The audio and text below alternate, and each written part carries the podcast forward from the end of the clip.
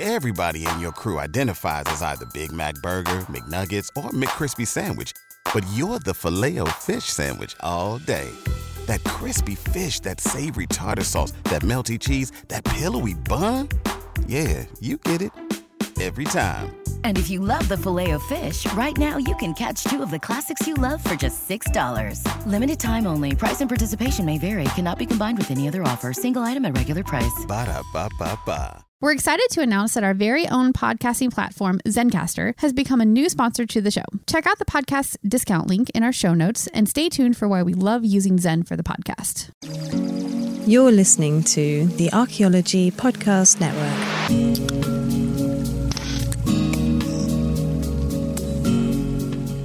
Welcome to Heritage Voices, episode 34. I'm Jessica Yaquinto, and I'll be your host today. And today we're talking about planting seeds for transformation in cultural heritage management. Before we begin, I'd like to honor and acknowledge that we're recording this episode in Mancos, Colorado, on Ute treaty lands, as well as the ancestral Puebloan homeland and part of the Dinétah.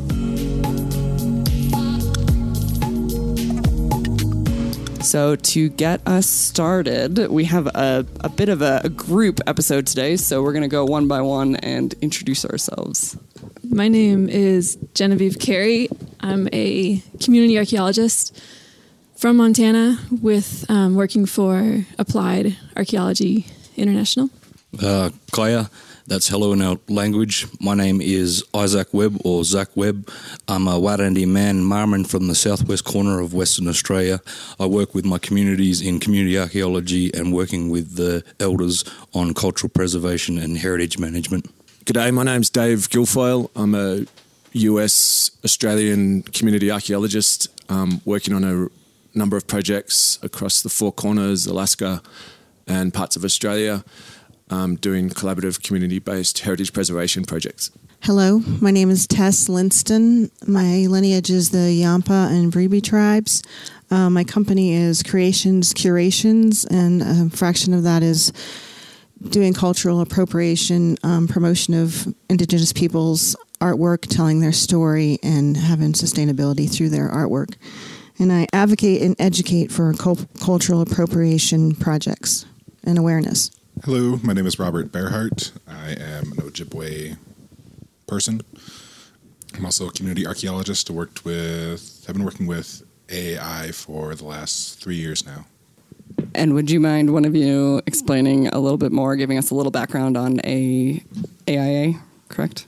A and the acronym as well. Yeah, so AAI is Applied Archaeology International, and essentially we work, you know, internationally to work under the direction of local elders in developing collaborative projects that they see as their priority based around heritage preservation. And a lot of that sort of model has a you know a local application obviously but there's also some uh, aspects of what we do that are quite similar in you know in everywhere we work in terms of how elders want to be engaged and the type of work that they're looking at doing um, so we're exploring that developing the model and setting up a number of projects to to basically um, very practical projects to get on the ground, working around cultural places under cultural protocols, um, and doing a lot of sort of um, restoration, preservation work, mm-hmm. empowering youth so there's a social outcome to the project, and a lot of environmental work around around these places. Okay, before we switch topics from that, I'm just curious because I know there's a lot of us and a lot of our listeners that are really interested in making that kind of work happen. And so, just on a purely practical level, where do you guys get most of your funding for those kinds of projects? Um, it's mixed. It's definitely a struggle. We we write a lot of grants, and the grant writing process is actually part of our model in a way by working from the ground up with communities and spending the time developing project ideas with communities and then looking for funding sources to target um, those types of projects. But we're also exploring how to make it kind of a, a, a sort of an economic model where there is a little bit of a bias in the way um, archaeology is funded in general. You know, that um, it's very top heavy with research um, projects and also sort of commercial archaeology, or what they call in this country cultural resource management. where it's essentially a business and for profit. Whereas we're trying to look at how heritage preservation under community controlled processes can can be at the same level of funding and recognised and valued as something that should be resourced. So, so we we we're doing a sort of a mixed approach to to project development, and that's you know writing grants, but also you know look exploring contracts, collaborative projects that help bring in resources to to these types of um, community projects. Mm-hmm. And Tess, I imagine that's a similar situation for you with with your kind of work with funding. Yes, absolutely. Like, yeah, mainly just grants and volunteer work, and yeah, most of my work has up to this point has not been funded. It's just a a, a calling, you know, to part of um, healing our lineages and just bringing that awareness about preservation and res- and reverence for Indigenous peoples' culture. Great. So, how did you all meet? How did you all get connected? Well, for myself, I I've worked with uh, Dave in Australia. He approached our community uh, years ago now, and it took a while for him to gain the trust of the community. But eventually, we got there on working on various community projects and restoration projects of rock art, petroglyphs, as well as midden sites and tool sites and traditional law areas as well. So we worked across uh, various amounts of projects, um, and then we've just continued to work right up until today, until I've been invited to come over and assist in uh, the 550 project, but also meet the community, meet the the Ute people, also meet the Hopi, and just basically do a cultural exchange, which has been funded by um, MRBTA, which is the Margaret River and Tourism Association, that we have a MOU with, which is a memorandum of understanding, and we have a three-year contractual binding agreement. So they, when this opportunity came up, they said, "We'll pay for the tickets. Just give us a report and, and what you've experienced on, and how different uh, mechanisms of uh, working with traditional owners and cultural management and all that sort of stuff, and see how we can do that cross cultural exchange program. I first met Dave and Jen um, three years ago now, uh, doing a field school. They had worked with the Kainsi Indian tribe, and I kind of grew up doing uh, community based archaeology programs with them through Sistine Camp. That's how I met up with them and just started working with them through that.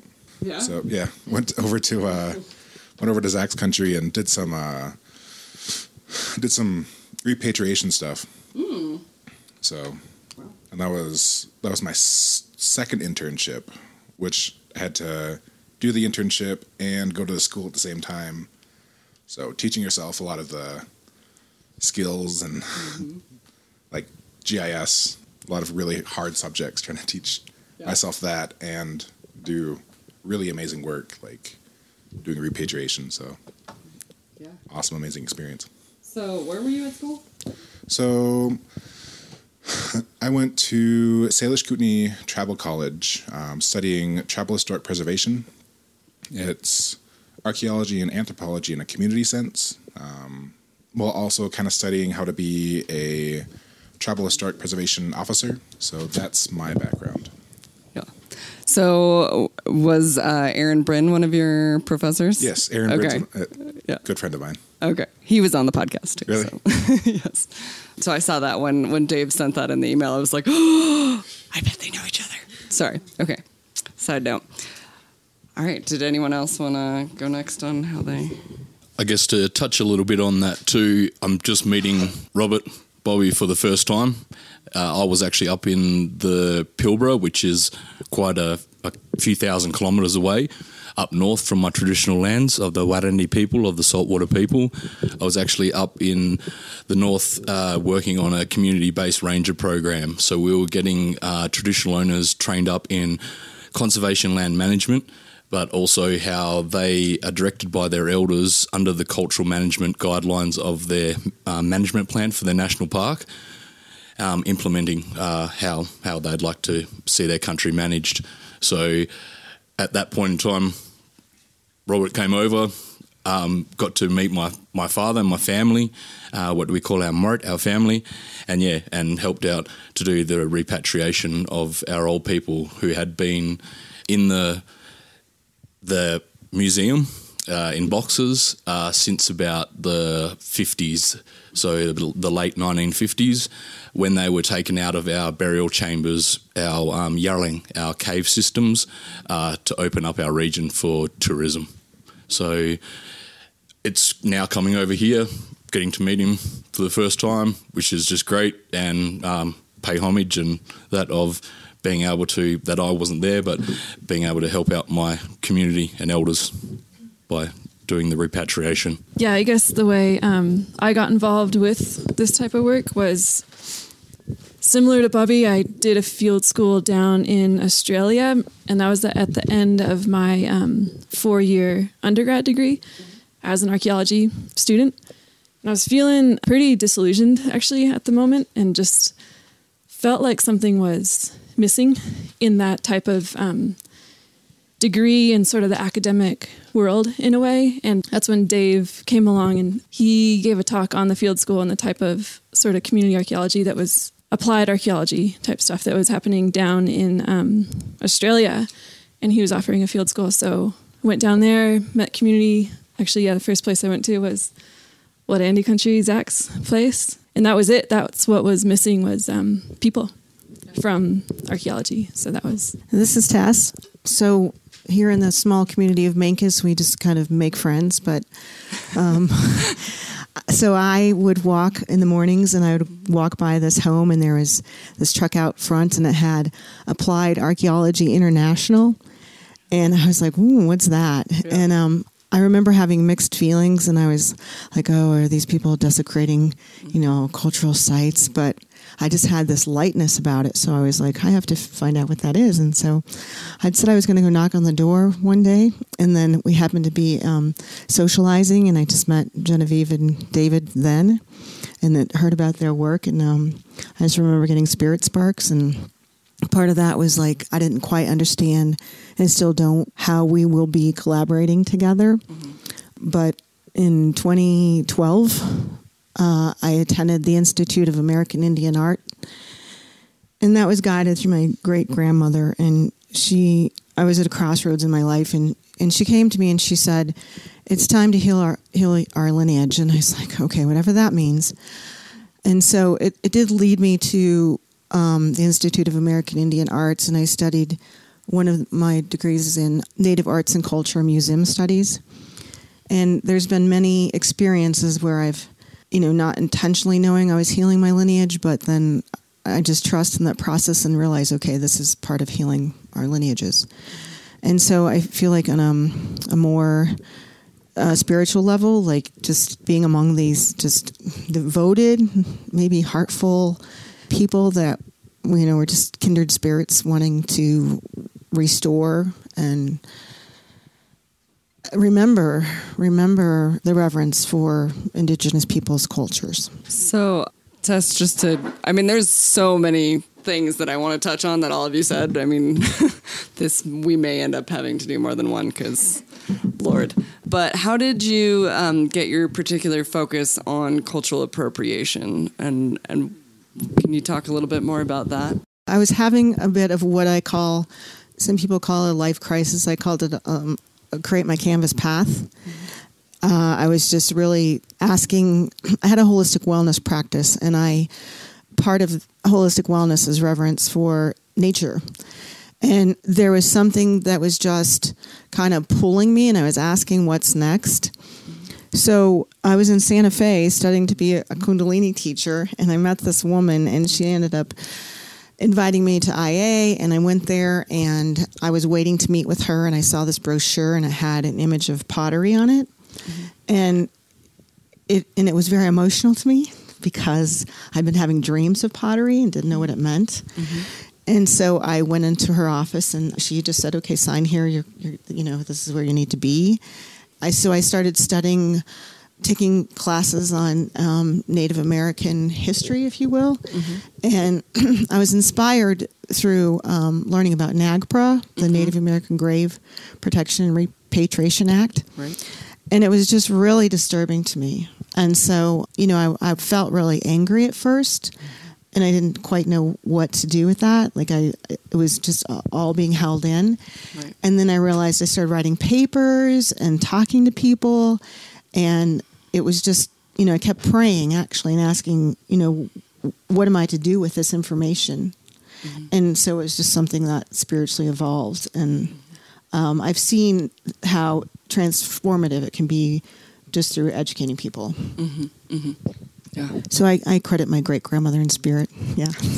So I guess that ties in really interestingly with with the project that the two of you worked in worked on, and I'm really curious, and I'm sure all of our listeners would be really interested to hear how the situation with repatriation is different between the U.S. and Australia. If if anyone feels like they can touch on that a little bit. I guess I'm just working out and seeing uh, differences but similarities at the moment between our two countries.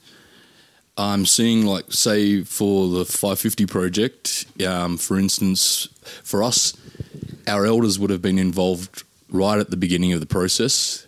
It's a thing which we call in our community ask 1st So we just say, if you just ask first and ask our elders, usually our grandfathers and Kabari grandmothers, they can tell you where cultural significance is. I mean, the whole country is culturally significant. You can't try to separate one part from another, but they can give you guidance and cultural guidance in um, mitigation so that you're not destroying people's heritage and culture that still lives today. Right. That it's a living culture, it's a living, breathing thing, uh, just like around the country as well. The country is alive and a breathing, living thing that we're all connected to. So it's learning me for myself, learning these different practices from my country back in Wadandi, Piroman, Budja saltwater country and my grandmother and grandfather's country.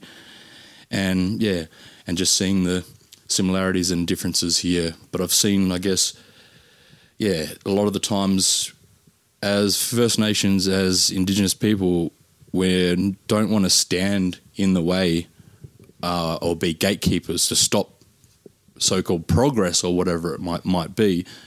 But it's just more about yeah working together so that we can make sure that everyone's cultural safety is okay. So it's much like occupational health and safety. In cultural heritage, we have cultural safety. So the country will punish maybe not us, or it might punish us as the custodians and caretakers for not giving the right advice on how to protect her or look after her. Because we say, like, you look after Nyara Boya, our mother country, and our mother, you look after your mother, she will look after you. Um, but if you disrespect her, she won't respect you. She won't house you and feed you and all those things. So it's just learning those different ways and um, about. And I guess the thing is, is we wouldn't have, you shouldn't have to. For us, my belief is take away those things, all those artifacts, those history, and put them into a museum or a box because that's how I met Bobby because we were reversing that process. How we met Dave, how we've met together. We're trying to flip that on its head and and reverse that way of thinking. And like we say, it's always about ask first. If you ask first and ask the communities, and um, and just always if you if you're not getting the answer, go back to the drawing board, go back to the start again. Um, it might be a longer process, uh, but that's just the way it is. And also make sure that it's funded properly. Make sure that when you're talking to your elders and you're that these that people are providing a service, so therefore it's a fee for service. So just as you would get a plumber in to unplug your drains or build your house as a carpenter, this is a service that's provided. So there has to be that that sort of um, that funding model as well to make sure that that is backed up for community empowerment. Yeah, absolutely. Yeah, I want to reiterate that how many times I've heard federal agencies or different people be shocked that we plan on paying elders, which in my mind is absolutely absurd because you would never consider not paying any of your other uh, contractors. And the fact that they'll argue with me over a price that is a quarter of what I've seen some anthropologists charge. So, yes. it's all a part of healing our lineages. But I wanted to elaborate on what Zach said. Um, I'm Tess speaking. The whole concept of repatriation needs to be redefined. Like, to desecrate sacred lands and sites and the environment, and then want credit because you're repatriating it because the process to repatriate back to the tribes and is I, I can't even have describe that. It's just ridiculous. but I th- I want repatriation to be to stop doing it, redefining repatriation. Right, right. And did you have anything that you wanted to add about that whole experience? Um, I mean, it was an amazing, magical experience, but it was kind of refreshing to see you know, the laws that you're studying and the laws that you're, you know, thinking about are being put in practice and in the most beneficial way possible. So like here the and there the the language of the laws is like remarkably similar. But here it's not put into practice like it is over in Australia. Here it's there's definitely a disconnect and, you know, granted, a lot of people don't have ceremonies for reburial because you're not supposed to do that. You're just not supposed to dig right. up and right. you know, there's a there's a right way and a wrong way to do things and in my experience what I've heard and I guess on various projects um, over here it's not really in the US it's not really done in my opinion in the right way and it's it's slowly getting to that but it could, in my opinion, be a lot quicker, faster than it is happening. So, in your opinion, what would be the right way, or how would you like to see it done? I guess, you know, from the start, you know, you do have consultation with communities, but a lot of it's kind of like segmented. And, you know, not everyone from the community needs to participate because there's a lot of, I don't want to say taboos, but a lot of uh, do's and don'ts about ancestors and especially remains. I think it should be more community based because it is a it is a process of healing, and right now it's not as beneficial as it should be. This is Tess speaking. I would like for changes of you know what's taking place and what applied archaeology international is doing is consulting with the tribes and but more than just consulting like their wisdom being implemented Chris Webster here for the Archaeology Podcast Network. We strive for high quality interviews and content so you can find information on any topic in archaeology from around the world. One way we do that is by recording interviews with our hosts and guests located in many parts of the world all at once. We do that through the use of Zencastr. That's Z E N C A S T R. Zencastr allows us to record high quality audio with no stress on the guest. Just send them a link to click on, and that's it. Zencastr does the rest. They even do automatic transcriptions. Check out the link in the show notes for 30% percent off your first three months or go to zencastr.com and use the code HEVO, H E V O. Pulling up to Mickey D's just for drinks? Oh, yeah, that's me. Nothing extra, just perfection and a straw. Coming in hot for the coldest cups on the block. Because there are drinks, then there are drinks from McDonald's. Mix things up with any size lemonade or sweet tea for $1.49. Perfect with our classic fries. Price and participation may vary, cannot be combined with any other offer. Ba da ba ba ba. Everybody in your crew identifies as either Big Mac Burger, McNuggets, or McCrispy Sandwich, but you're the filet fish Sandwich all day. That crispy fish, that savory tartar sauce, that melty cheese, that pillowy bun. Yeah, you get it every time. And if you love the Filet-O-Fish, right now you can catch two of the classics you love for just $6. Limited time only. Price and participation may vary. Cannot be combined with any other offer. Single item at regular price. Ba da ba ba ba. I know that um, you guys have been talking a lot with with different people about that project. Can you give us a little bit more background on what exactly your guys' role has been and just like some additional background on the project as a whole. Yeah, so the US 550 project is a Colorado Department of Transportation initiative to I- I- expand a section of that highway, I guess for safety reasons, but it does go across a high mesa above the Animas River. I guess our role was engaged as a subcontractor, in essence, to another archaeological firm that was doing the mitigation of that right of way where the road is planned to be expanded across private land. Mm-hmm. And as Tess said, a number of ancestral cultural places were located there on the initial surveys, and mm-hmm. the mitigation plan that was developed by the Cultural Resource Management Company was to salvage, essentially, excavate those places. The, the phrase that's sort of used is data recovery. Mm-hmm. So, as the mitigation response, our role was to look at uh, uh, like an outreach component to that and talk with cultural leaders, um, tribal groups, tribal organisations, and youth about you know their feelings of the project, that that stage of the project. Do they want to be involved? Um, how would they like to be involved? What are their thoughts on the whole process?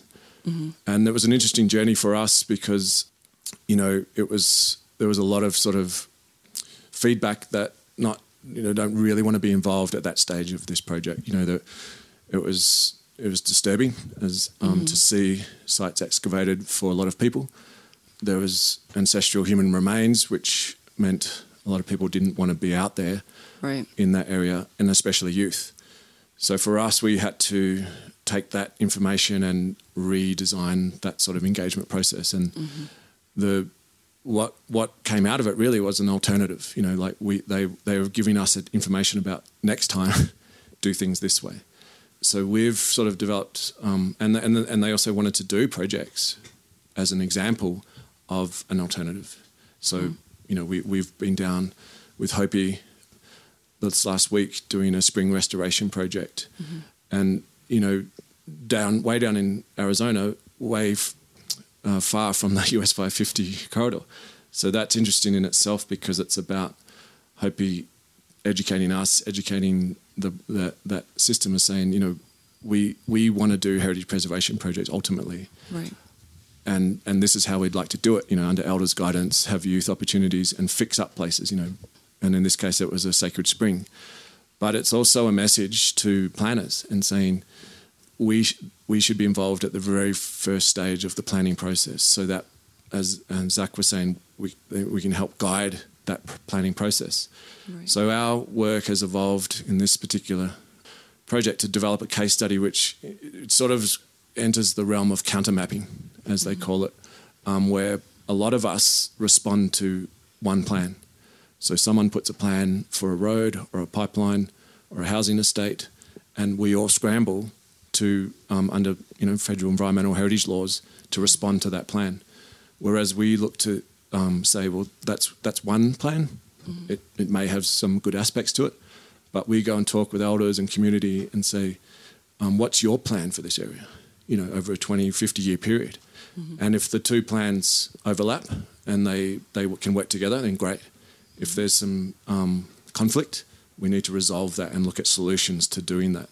So I guess that's how our role now is taking the lessons we've learnt from elders and the, the, the clear messages that, that they've given us about their thoughts and feelings on the, this particular um, highway project and do a sort of an alternative plan which can hopefully be used as a good case study or a model for the next plan, you know, in the next project that comes along that we and we don't really respond. We don't want to react to plans. We want to be strategic and have agencies, archaeologists, anthropologists working collaboratively with elders. So how do we how do we foster that type of relationship where where we're not reacting to these sort of um, situations, which you know is um, it's difficult to resolve at this late stage. You know, Right. we're we're at a point now where everything's in place for this development, whereas the elders are telling us, you know, maybe next time let's let's get us involved from the start.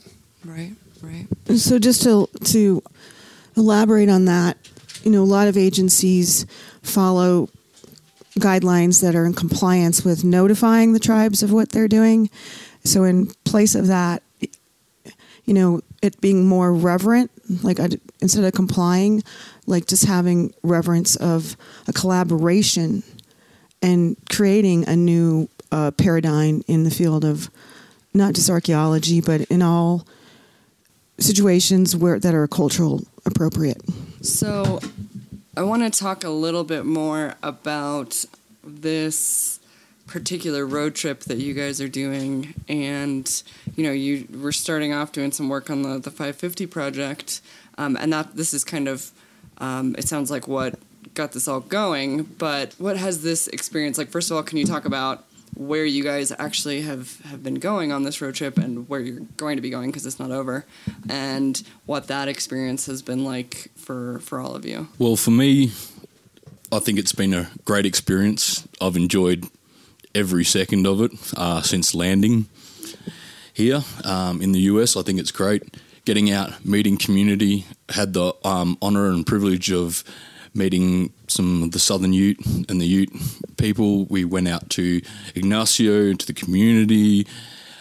Uh, we've been around to Canyon of the Ancients. We've been up to Mesa Verde. We've checked out uh, what it's like in a government sense to run a national park through a different perspective and talk about other people's heritage and, and ancestral um, belongings and everything. Yeah.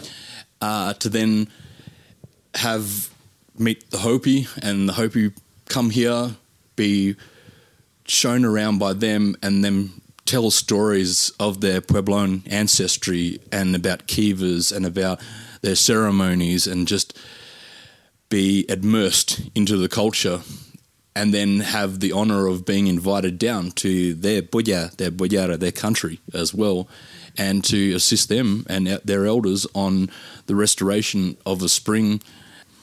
As the old uncles say, like that is water is life. So to help the country revive and where we can and do those sorts of things and those environmental restoration heritage sort of projects.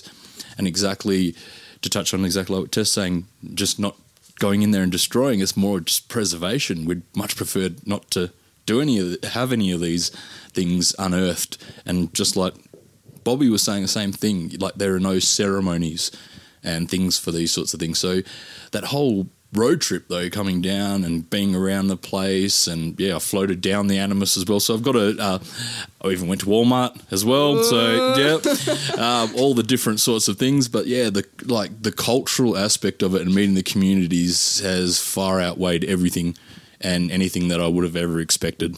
Yeah. So for me, I just feel honored and privileged that in our language we say, like I say, that a nika bara nyanan, uh, boyara. So, nyari boyara. So, I pay respects and homage to the elders, past, present, and to the emerging next leaders uh, for allowing me to nyanan to sit, stop, and rest upon their boyara on their country, and to tankania wangai. So, my ears are listening to their stories. And I think like we, you know, we have a team um, that we've formed deliberately that's now international, and there is a there is a strategy here is to form sort of a an operation that provides alternatives, um, competes against mainstream commercial archaeology in a way mm-hmm. to collaborate with communities, and the you know we're all in a sense that brings us together as as individuals is our um, passion to step outside the mainstream system and try and create change, right. which is just change that's more equitable and more culturally appropriate. I think in the way archaeology, anthropology is carried out. And I think a lot of the fields um, in general are going through a process of decolonisation. Um, and there's much talk about it. You know, the conferences have, have whole sessions on it. So we're, I guess, working on projects that help contribute to that process in a practical way. So it's it's about bringing a whole bunch of case studies together to show uh, you know uh, alternatives to the way things can be done. Mm-hmm. Um, so that's what brings our team together, and there's, there's a lot more of us than are, than are here today that you know want to want to be involved in that type of project. Um, people that are sort of disillusioned with the way things are, but want to create change and get active. Right. So I think that's what unites us, and you know where where we need to have an integrated team because you know you need a collaborative approach to to get projects done. um, but also as a as a um, company. In in essence, I need different perspectives on how to do things and how to run things. You know, from Bobby and Zach and Tess and um, all the other people in our team because we're always learning, educating, you know, educating ourselves in, in how to do things. So we need that guidance as well. Whereas I think a lot of companies can just have a sort of static approach to things that follow a system with a, and a structure without um, knowing how to change themselves. Right. So so that's what brings us together, I guess, in a way, to sort of uh, push for change, but in a positive um, solution-based approach, not a conflict-based approach. So, Bobby, just curious what this experience has been like for you, um, being from a different part of the U.S. and seeing both, you know, working with tribes out here, but then also working with Zach and um, this whole road trip experience, what it's been like for you. It's been rather interesting. So, I guess I got my start in archaeology um, when I was really young, 12, and we did. Wow. So, I've been doing archaeology for half my life now. Yeah. but my experience was like it was community based archaeology. You know, you had the tribe; they backed up the projects, and the dri- the tribe, you know, put on the project. So, in my experience, community based archaeology was that that was archaeology. That's just what you did, and it was interesting seeing the traditional archaeology, what's mainstream archaeology today. So, you know, these type of projects, it's it's like home. It's just what you do, um, in my opinion. But so that whole, you know, the road trip hasn't been it hasn't been strange or hasn't been the learning process hasn't been you know as much it would be for other people because this is just you know, it's what you do. That's awesome. Yeah. That would be nice if we chain, trained a whole generation of archaeologists that that was just that was just what you do. We'll get there. yeah, and I, I do think I feel like it's happening. Um, I I feel like I've been having a lot of conversations lately that have been like some of the things that Dave was touching on about with the disillusionment with a lot of archaeologists just feeling like they're not really contributing anything and um, that the you know ultimately they're part of the problem and you know just having these conversations with uh, recently with a couple of you know young archaeologists that are kind of newer to the field and the fact that the problem is that those are the people that I think a lot of times leave archaeology, and in a lot of ways, those are the kind of people that you want to stay. The people that are concerned about those kinds of issues. For me, it was I, I feel like um, the idea was always uh, as long as I'm more helpful than I'm hurting, um, like as long as um, you know when the field gets to the point where I'm no longer necessary, which will be an amazing day, then then that would be the time to back away. But unfortunately, I, I don't feel like we're there yet. So what do we what do we do to get there? I guess. I think it's some of the things what we've been discussing about yeah that interaction. The best thing is to get out outside your comfort zone, outside an area, and go meet community. You know, um, like if I can land from Australia and go out to Ignacio and and to all these places and things like that, and it's just about getting out there, making those first steps, uh, getting to know your local community, your First Nations people, of where you live, where you work, where you raise your family and children.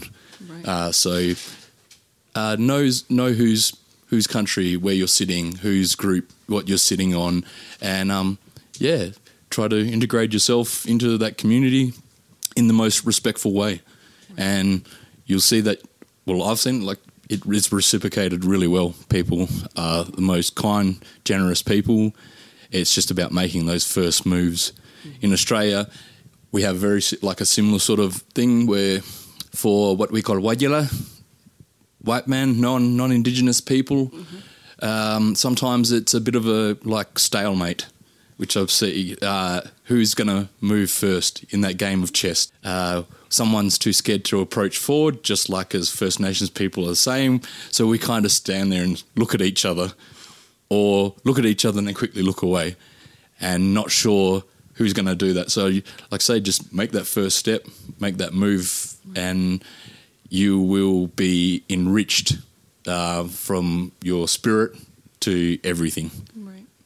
This is Tess speaking. So my experience in working with, or the contribution, small contribution I make with Applied Archaeology International is just makes me feel very hopeful because uh, my great grandmother has this teaching that your the medicine, which could be the the change they are making within their own field, the medicine that they carry is most potent when it's when it's the same medicine. So, in other words, they're archaeologists but making change within the archaeology field. And then healing our lineages, you know, forming alliances. And, and so this whole history of us versus them needs to become and, and uh, collaboration. Um, I find it I see the transformative process with archaeologists, the the love they have for indigenous peoples' culture, you know, for lack of a better term, but earth-based spirituality. I understand that their non-indigenous peoples draw to such a natural way of being and living, and so they would want to study it. But the part that I think needs to be amplified is the reverence for the culture. You know, in talking with archaeologists, and it's been tapped on in this conversation, like they feel like they're part of the problem, but there is a solution, okay? And that is that fascination or love that you have for archaeology, just sprinkle some reverence into it. Pulling up to Mickey D's just for drinks? Oh, yeah, that's me. Nothing extra, just perfection and a straw. Coming in hot for the coldest cups on the block. Because there are drinks, then there are drinks from McDonald's. Mix things up with any size lemonade or sweet tea for $1.49. Perfect with our classic fries. Price and participation may vary, cannot be combined with any other offer. Ba da ba ba ba. Join us today during the Jeep Celebration event. Right now, get 20% below MSRP for an average of 15178 under MSRP on the purchase of a 2023 Jeep Grand Cherokee Overland 4xE or Summit 4xE. Not compatible with lease offers or with any other consumer incentive offers. 15,178 average based on 20% below average MSRP from all 2023 Grand Cherokee Overland 4xE and Summit 4xE models in dealer stock. Residency restrictions apply. Take retail delivery from dealer stock by 4 1. Jeep is a registered trademark. All right, so I think I think we could all talk about all, all of this for a lot longer. I think we all have a lot more that we could say, but we're we're getting about to the end of time, and I want to make sure everybody has a chance to add any final thoughts. So why don't we go around and anybody that wants to add anything else, let's let's have you jump in. Yeah, I think ultimately about um, you know in, specifically for archaeology and archaeologists, it's it's just about respect, and that's what the message is where, wherever we work comes from. Just respect. You know, we're working on a lot of the time other people's heritage and culture and land. So in that instance, you just there is an obligation to know um, whose land you're on, and um, personally, you know, you should know the elders of that area, and that comes down to yourself. You know, you, you could be working for a company or a university department, but you still have that personal obligation to seek out the elders and the community and um, introduce yourself and let them know, you know, what, what your role is here. And I don't think it's it's a challenge. It's not a challenge that we're putting forward to mainstream archaeology. It's about um, just shifting the the dynamic, the the way it's structured, changing the status quo so that there is um, an understanding that elders and community leaders are in control of projects and that's going to take time to, to shift completely, especially in commercial archaeology, but it's happening. So your role as an individual can can help make that change happen faster just by reaching out. Like as Zach said, just reach out. And there is a role for archaeology. You know, this isn't about shutting down the system. It's about knowing our place. You know, we we we shouldn't be leading these projects. We should know our place. We have some skills to offer people like working with us um, as archaeologists if you know we're, we're, it's structured right. There's there's a position for elders, there's a position for cultural facilitators, there's a position for youth, and then people want projects like Bobby's community up in Alaska. You know they're running a lot of community projects and they're doing a lot of archaeology, and it's a lot more fulfilling type of work. So the challenge for all of us now is just exploring how to take these models, these case studies, and implement them in, in the government system, in the, in the way that agency systems, in the way they teach it, and also the, the commercial, the CRM components of our field, how to embed that respectful process into, into that. That's, that's what we're exploring. This is Tess speaking. So I just would like to invite listeners and to share this with you, their family and friends about cultural appropriation, not just in the field of archaeology, but in art and ceremony. You know, ask that you know you learn your own lineages and and heal your lineage and not copy or claim other indigenous peoples' cultures and creating your own ceremony. Just having that integrity and dignity. And so, my company, Creations Curations, you can find me on a Facebook page. And if you would like more information about healing your own lineage and doing ceremony that's authentic to your um, heritage, then you can contact me. And I also would like to just mention this book that is just so empowering and profound, written by Kathleen S. Fine Dare. It's called Grave Injustice. It's the American Indian Repatriation Movement in NAGPRA. And if you're interested in learning more about repatriation and the grave injustices, then this is um, a great read. Thank you. Uh, final thoughts and stuff. I think exactly. This is Zach here. Just thinking about yeah, how how you work with your your traditional owners, your your custodians, your First Nations people coming together and be the change you want to see. Plant the seeds of change, and uh, like I said, you'll be so welcomed within the community. For me on this journey, it's been amazing that the ocean or Warta, the ocean separates us but it doesn't separate us. It's the waters that connect us together and the stories that come with that. I guess uh, some of my final thoughts are you know, something that's really important is to, like, one, like you said, uh, reach out to your communities, but also reach out to the elders and kind of learn the the do's and don'ts of certain things. You know, not every culture has the same cultural practices, and it's not really cool to you know cultural appropriation. We, it's a big no-no term, but you know there is there's certain things that you can appropriate effectively and efficiently and respectfully. Uh, the big thing is respectful appropriation and learning things to protect yourself or protect your family and you know, those kind of things I would say are, are really really big in archaeology especially when you're dealing with, you know, another person's culture. Right. Thank you, Jessica, and your team for creating this space to get voices out there and these um, issues and solutions as part of, um, yeah, in the space for people to hear. Appreciate that. Thank you. Well, before we close out, I want to add a couple of things. Um, first of all, if you guys haven't seen it already, um, Simon Fraser University put together a great guide called, um, I think it's Think Before You Appropriate or Think Don't Appropriate or something like that.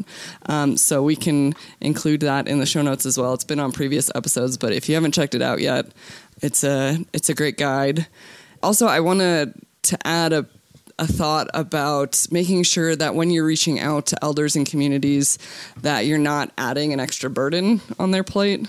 So, you know, if you're the one reaching out, you should be the one going to them, not expecting them to come to you. Um, you know, maybe bring food, like the the normal kind of like respectful guest kind of things. You know, and then also like Bobby said, maybe doing maybe doing your research ahead of time and figuring out what being a respectful guest looks like. Um, so definitely reach out, but make sure that you're not doing it in a way that you're just adding to their plate. So. Um, on that note, thank you all so much for, for taking time out of out of your big trip and um, out of your week and all your work to talk to us and our listeners. So thank you. Thanks for listening to the Heritage Voices podcast. You can find show notes at www.archaeologypodcastnetwork.com forward slash heritage voices. Please subscribe to the show on iTunes, Stitcher, or the Google Music Store. Also, if you like the show, please share with your friends or write us a review. If you have any questions, comments, or show suggestions, please reach out to me at jessica at livingheritageanthropology.org, or you can find me on Facebook through Living Heritage Anthropology or on Twitter at Living Heritage A. As always, thank you to Lyle Balenquah and Jason Nez for their collaboration on our incredible logo.